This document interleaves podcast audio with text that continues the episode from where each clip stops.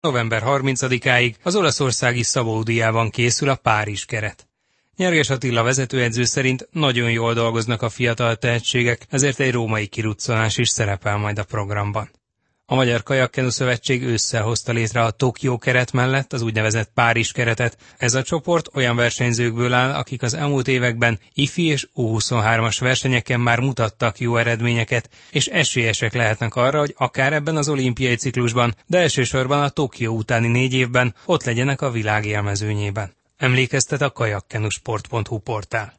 A férfi kajakozók csapata október 15-én kezdte meg az első közös edzőtábort Szolnokon a szarvasi tréner Nyerges Attila vezetésével, aki a tervek szerint minden hónapban két-három hetes edzőtáborban irányítja majd a felkészülést a legtehetségesebb fiataloknak. Most két hetet Szabaudiában készül a keret, amelynek tagja többek között Solti László, Noé Zsombor, Erdősi Csaba és az a Kammerer Zoltán is, aki egyfajta mentorként segíti a tehetségek munkáját.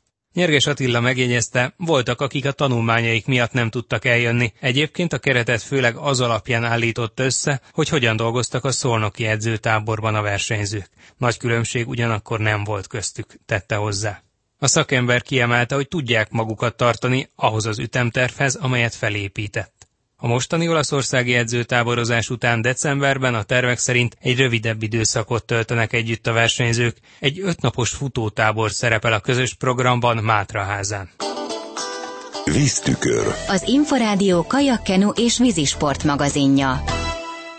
Szombaton rendezték a Nagy Hideghegyfutást, amely az őszvégi időszak hagyományos versenye. Zsubák Tamás beszélgetett Weiss Robert főszervezővel, a Paraszakák szövetségi kapitányával. Több mint 1100 résztvevője volt a hétvégén a szokásos nagyhideghegyfutásnak, amely hideg időben, de napsütéses kellemes futóidőben zajlott le ebben az esztendőben. A sporták hazai nagyjai közül kik vettek részt? Mindenképpen Kopasz Bálintot említeném, aki az első negyedben érkezett fel a futók között, volt már olyan esztendő is, amikor ő nyerte, maratonisták között többen ott voltak a futóversenyem. Azt azért tudni kell, hogy, mint ahogy említettük az előzetes beharangozóban is, jó néhányan már külföldi edzőtáborokban vannak. Olaszországban, Dél-Afrikában, ezért a felnőtt válogatott, gyorsasági válogatott csapatból nem sokan tudtak részt venni, de én úgy gondolom, hogy ennek elsősorban az a mondani valója, az a lényeg ennek a futóversenynek, mint ahogy már említettük az előzetesben, hogy az ország minden részéről elsősorban a fiatalok, utánpótláskorú versenyzők eljöjjenek és együtt teljesítsék ezt a távot.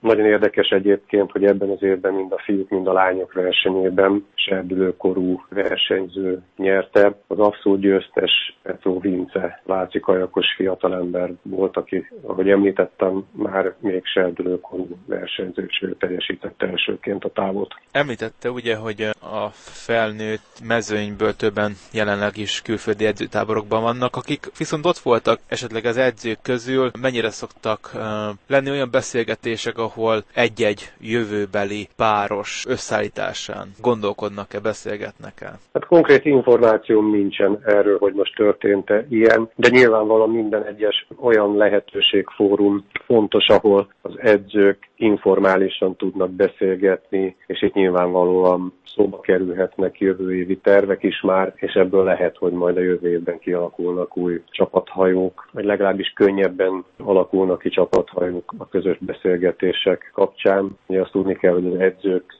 egy része azért teljesíti ezt a távot versenyzőikkel, vagy versenyzőik után fut, vagy gyalogolva, más részük pedig várják a versenyzőket, hogy visszaérkezzenek a kiinduló ponthoz. A magyar para kajakkenu válogatott szövetségi kapitányaként hogy látja, milyen változások jöhetnek következő évben a szakákban? Igazán a jövő évben már gyökeres változások nem lesznek. A gyökeres változások ebben az évben történtek meg elsősorban a kenu szakágat érintették. Ugye a kenus versenyszámok közül két férfi és egy női versenyszám felkerült a paralimpia programjába, és ennek kapcsán ebben az évben minden egyes kenus paraversenyzőt újra kategorizáltak, új klasszifikációs vizsgálatokon kellett nekik megjelenniük, és ez majd mindegyiküknél módosította az új rendszer szerint a régihez képest a besorolásukat. A jövő évben ennek a következő lépése az lesz, hogy mindenkinek még egyszer részt kell venni ezeken az orvosi, illetve technikai vizsgálatokon, és azután kaphat olyan végleges besorolást, amelyel már azok a versenyzők, akik kvótát szereznek majd ebben a következő évi világbajnokságon, akár részt vehetnek majd a Tokiói paralimpián is. Egyébként a hazai válogatási rendszer vagy elvek azok változnak-e majd? Paraszakákban nem változik semmi, jövőre is kettő válogató verseny lesz, amelynek az eredményei alapján kerül majd kijelölésre a Parakenu világbajnokságon, amely ugyanúgy, mint a gyorsasági világbajnokság Szegeden kerül megrendezésre az ott résztvevő csapat. Nyilvánvalóan azért a paraszakákban kisebb a merítés, mint az épeknél, de azért van jó néhány olyan verseny szám, ahol több olyan versenyzőnk is van, aki világszínvonalon tud teljesíteni, és komoly megmérettetés számukra a hazai két válogató verseny is. Jelenleg milyen az egészségi állapota a versenyzőknek? Éppen felgyógyulóban van a csapat egy jelentős része, két versenyzőnk is különböző orvosi beavatkozásokon, műtéteken van túl.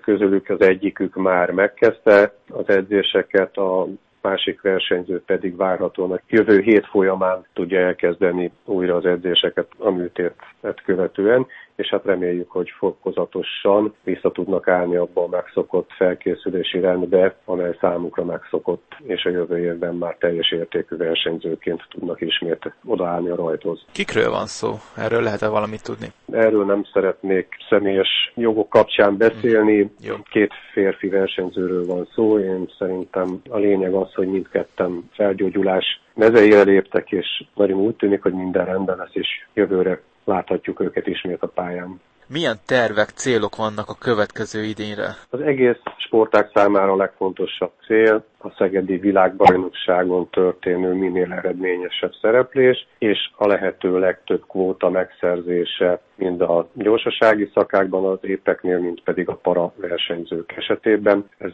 nagyban meghatározza majd az olimpiai, illetve a paralimpiai szereplés lehetőségét, a csapat összeállítást is. Mindenki épek és fogyatékkal élő versenyzők arra készülnek, hogy a jövő évben minél több kvótát tudjunk szerezni Tokióra. Weiss Robertet, a Magyar Kajakkenu Szövetség paraszakágának vezetőjét hallották.